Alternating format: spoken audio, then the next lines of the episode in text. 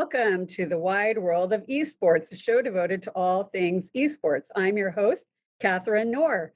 Today, in this back to school episode, um, we have Randall Fujimoto, the executive director and game based learning designer of Game Train Learning. Our topic is game based learning, and uh, we're looking forward to learning all about it. Welcome, Randall. Oh, thanks, Catherine. Good to be here. All right. So, how did you get involved in esports? Let's see. So, I got involved in the video game industry from the beginning. So, I worked in the video game industry, and um, after a while there, decided to get into education, a high, kind of a higher calling, I guess. And and in education, um, always the problem um, has been for for quite a while is how do you make education more engaging?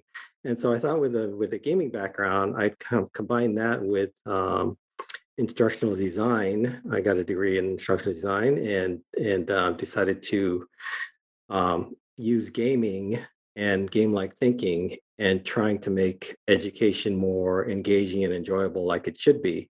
So my mission um, since that time about um, eight, nine years ago is to um, use game-based learning in all, all phases of education from um, preschool all the way to adult. Um, how do you make education um, more game-like, more more fun, engaging like a game. So um, I've been working on different game-based learning projects, um, programs for a while, and which brings us to esports, which is the latest um, gaming, uh, game-based learning type program that I'm working on. So that brings us here. All right. So do you call it gamification? Um, good question. Question to get often asked. Um, so game-based learning is different from gamification. So gamification, uh, like literally, is the the technical term is is making something that is not a game into something that's more like a game. Okay, so it's taking like chores and trying to make it into a game. Game-based learning, on the other hand, is uh, is a so I is, is a broader term. It it means um, it's not just using digital games um, or educational games. It's it's it's using everything that that's a game um, or uh, game-like thinking or gamified process like gamifying your classroom activities or lessons like that. So when when I think of uh, game-based learning, I think of this broad area of using digital games, using analog games, using game design projects that kids are making games, and then using um, any other like new media, uh, VR, AR, all the new technologies, even um, in-person escape rooms or um, immersive. Uh, you've got you've got uh, in-person experiences like um, over here. I'm in the LA area, so uh, down in Disneyland, they've got uh, Galaxy Edge, where it's kind of like you're playing inside the Star Wars games, right? Mm. So so things like that are all if if we add learning to that. Um, and and focus on learning. That's game-based learning. And so gamification is a subset. I consider that a subset of the whole universe of game-based learning. Okay. So there's an escape room in Waikiki. If I go to that, is that a game-based learning experience? It is a game-based learning experience if there's learning going on. So oh. generally, escape rooms are just solve a puzzle, solve a puzzle, solve a puzzle. But it could be a math escape a game-based learning experience that if every uh, puzzle is related to math, right, then it becomes a game-based learning experience. Okay.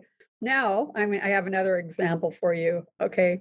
Um, my brother and I, we uh, use Duolingo all the time, and we're learning a whole bunch of different languages and, you know, kind of trying to rack up the points and learn, you know, various languages.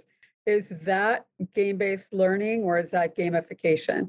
That's more gamification. Um, it is taking language learning, which is typically taught just by, you know, just by repeating after me or something like that, or identify the vocabulary.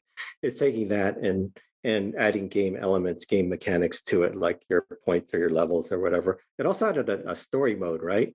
Um, that's what sure. I heard. Yeah, that's supposed yeah. to be pretty fun. So that that's um, so when you think about um, gamifying something, it's um, it works when it it uh, focuses on the intrinsic motivators. So things like adding a story gives the the player or the user like a purpose in continuing on, right? So very, it's motivating that way. It's not so much this point or this gold star, I want to do that, which is an extrinsic motivator. Those types of systems usually don't work or, or last for very long. But um, Sure. yeah, but the, the way that they're doing it, I think the story mode has a lot of promise. Okay. Okay. So when I was in school, um, there was no game-based learning as far as I could tell. It was just lear- you learn, and uh, we're not going to make this fun. Um, at what point did game-based learning um, come into fashion in our history? Hmm. Um, okay, let's see if I can give you give you a little history lesson as far as I know that that um so remember like there's a game called Oregon Trail like a long time ago and and um they just did a remake of it so looking into the like history of it but that was um I don't know when that was the 70s or so um but that was just like the simple like um graphic of this wagon going across the, the country and learning about history of, of the Oregon Trail. And so that was uh, one of the first successful, I guess what they called edutainment back then. Um, and um, it started to that that got popular along with um, maybe a couple of the games.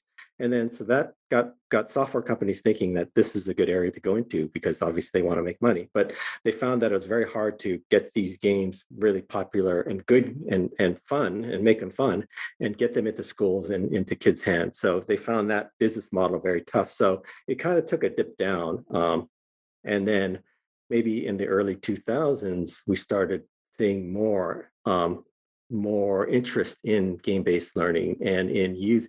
Maybe that's a time um, things like Minecraft, right, came onto the scene, and instead of being an entertainment game, the, the they found that oh, we can use this to like teach math or teach English or, or or teach like different things just using this entertainment game. And then there became this renewed interest in using games in schools. And then we also realized that we are in the uh, gamer generation where um, kids and even the young teachers, right? They grew up with Nintendo or, or Atari or whatever, and they and so so this whole gamer generation um, is is here now, and and our our medium of today happens to be games you know like before it was like videos and then before that was like like uh, pictures and books. But today um, we've got like almost every kid is an adult almost is, is a gamer. And so to me what this means is that um, that we have a whole generation that thinks and learns differently they think and learn like a gamer does because we played thousands and thousands of hours of games, right? So obviously that playing, doing something over and over and over, it affects how you think and how you behave. And actually it physically rewires the brain, the, the, uh, the amount of gaming that we've done. And so how does that manifest in behavior is that it, this is what I call a, a gameful mindset, meaning that um, I go through like the gameful mindset person goes through life thinking and learning a little bit differently than in previous generations. So, for example, uh, the gamer expects continuous feedback for everything, right? We want to, we move our character, we move our avatar a little bit, we do something, we get feedback from the game immediately. And, and we expect feedback for every single thing we do. But then you contrast that with schools, right? You turn in an essay, maybe a few days later, maybe you get it back with a grade and maybe that's it, right? And then you move on. So you've got a lot of you know, of summative assessment in schools, right? So it's it's a lot of summative assessment, but in games it's all formative assessment, and so you're getting a whole bunch of formative assessment, which is what gamers expect. And so that's that's you know one of the very one of the many characteristics of the, the gameful mindset. Another key one um, related kind of related to that is that is that with all this feedback you expect to fail over and over but you you you you're okay with it. You so you embrace failure and you learn from that and you learn how to iterate and and and you experiment. You're okay with experimenting and then iterating and learning from that. So this is how the gamer approaches school approaches um, career approaches life right? They approach it through the lens of a gamer. And this is this is where um, we need to have our schools and our activities that the kids do, we need to have them um, on the same wave, same wavelength, right? In order to really connect with students. So Sure. Yeah, you know, that's a really interesting thing. Um, a few weeks ago, um, I interviewed Dexter Carr Jr. and we talked about uh, uh, kind of the gamer generation, and I call them Gen G. And so, you know, it's interesting because as you talk about that, I'm thinking as an employer, uh, I have a law firm that I have had employees that require more feedback than what I would think would be normal. And so I do think that perhaps in business environments, that perhaps the employers need to understand this Gen G and that they need feedback on a more significant or more frequent basis um, than um, other generations. What do you think of that? Yeah, I fully agree. And I think uh, as like as you know, the next few years or so, we'll get the hiring managers also as gamers, so they kind of understand that, and they'll say that that oh, our old method doesn't work. That we need to um, we need to ask different questions. We need to give like maybe more interactive type of thing, um, and and give give uh, much better, much more prompt feedback. So um, I think as we go along, we kind of understand how the gamers think, and and as more people are gamers, then we get more into that that type of mode. Sure. You know, and I I think that if you're looking at um, the gameful mindset in schools, and if you're thinking about gamification and game-based learning in schools, then I think you could actually expand it to uh, apply to work and apply to apply it to industry and apply it to what you know to have more effective workplaces what do you think about that Oh, definitely. Yeah. And you already see that with um with um like gamified sales systems that uh right you try to like um you're you're going through your sales and you're actually going through a game and you're actually playing a game with the other salespeople kind of thing. So the more it can become a, an actual a real game, the more invested you get into it, and then the, the more it feels like you're you're playing a game and less like you're just doing actual actual work. So I think we'll we'll see quite a bit of that. Um, and and this is where innovation comes in. And and um, if we need we need um, students that graduate that can think that way and that have creative minds. And uh, I think um, you know shows like this obviously help because they they help expand um, your mindset and, and your thinking and, and your ideas. So um, I definitely think we'll see that in, in the workplace as, as we go forward. so tell us more about your company game train learning Yeah, so um, basically, the mission is to focus on how to make all education more engaging through uh, the use of game-based learning. And um, and so any projects that we take on um, have um, the the uh, a direct impact on um, on how to change education and how to introduce new ideas into education that that are more um, game-like and more um, more engaging for students.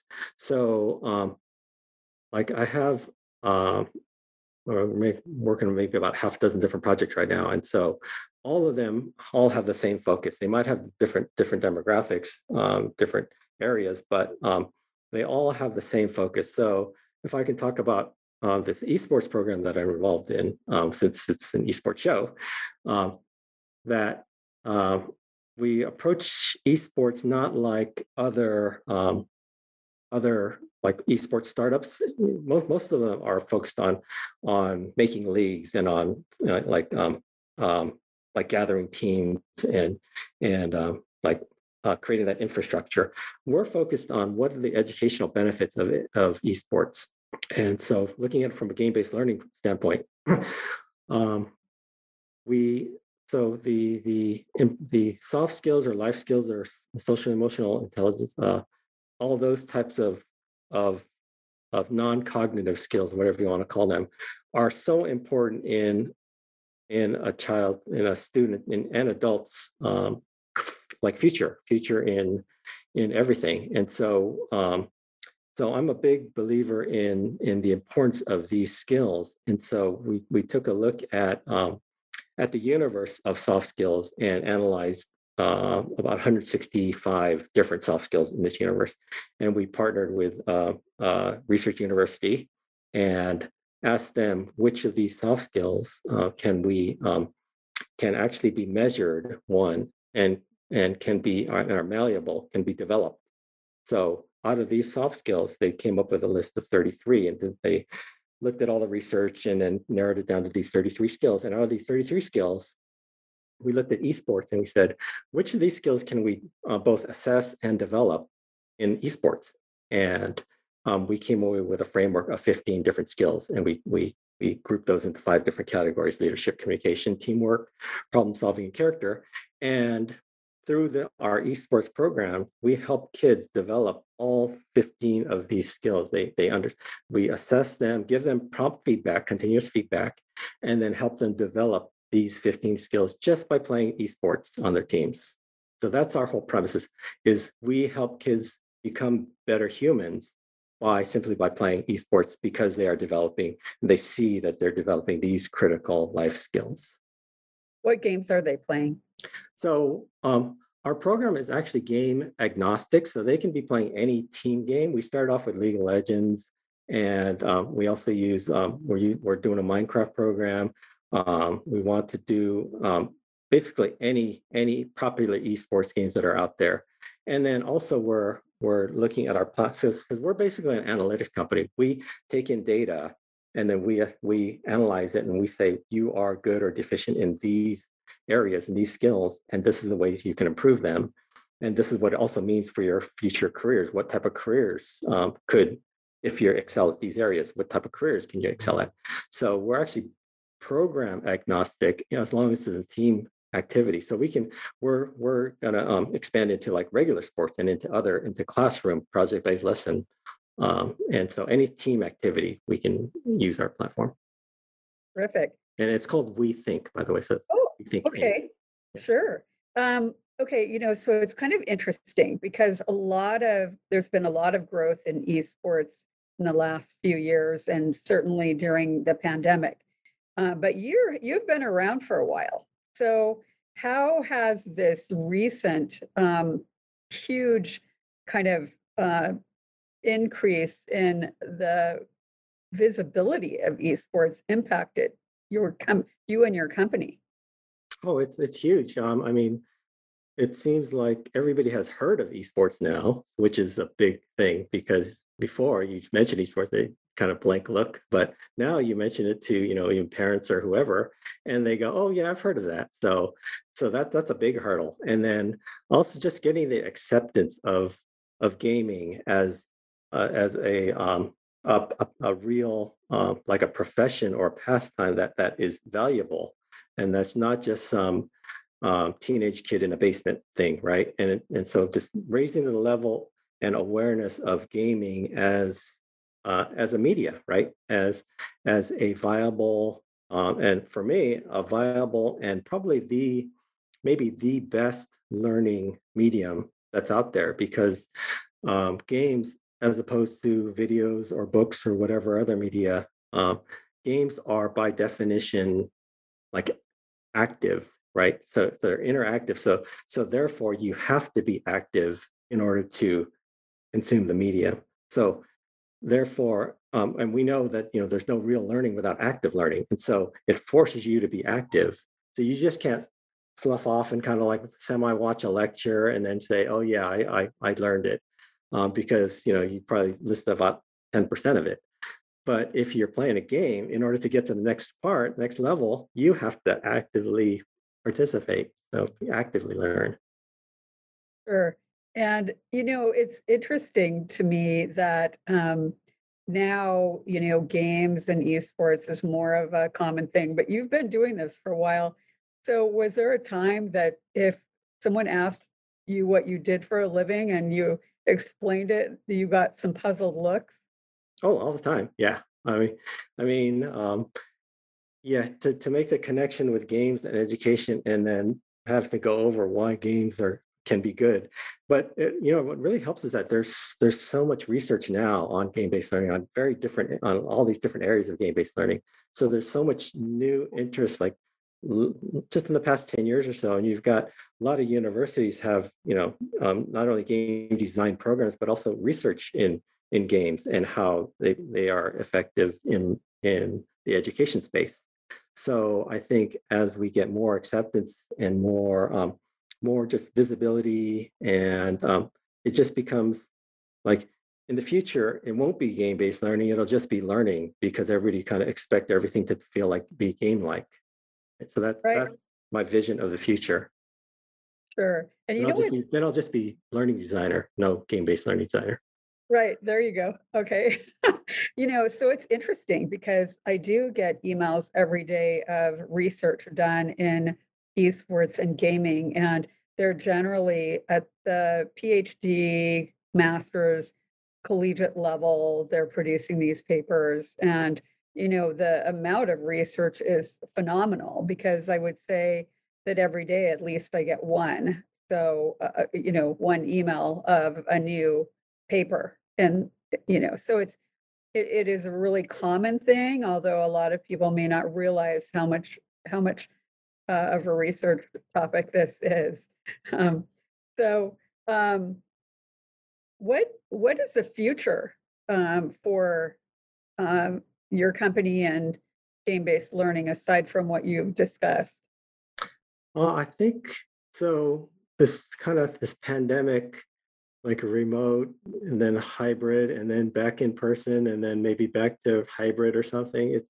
it's an interesting um well, it's an interesting time, of course, but it's an interesting time for innovation and an interesting time for um for um using and and so different um types of game-based learning like activities, right? So we can have um, remote escape games or even hybrid escape escape games or in person like so when you when you combine like um um sort of an immersive theater so what, one of my projects is trying to combine immersive theater with escape gaming and having the immersive theater telling a story um, but then having the escape games adding that interactivity um, and so uh, how do you merge these two and how do you make them in-person, hybrid, remote only, and make them fun, um, enjoyable, participatory learning experiences.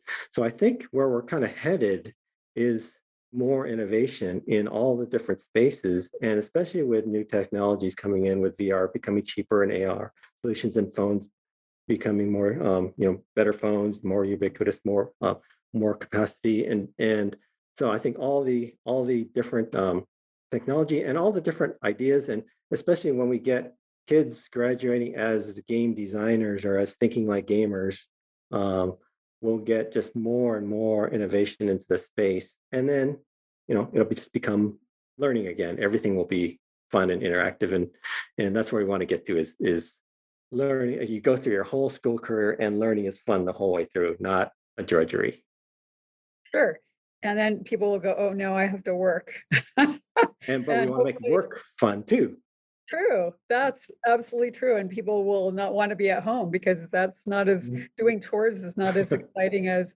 all of this gaming. So now, um, how you mentioned virtual reality, you mentioned mobile games.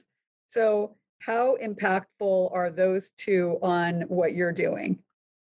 Uh, VR, not as much right now because I think we're still in the phase of adoption that we, it's, um, you know, we, it's come down in price and more and more people have it, but it's still, um, it's still limited to those that can afford it. So, so I like to work on programs.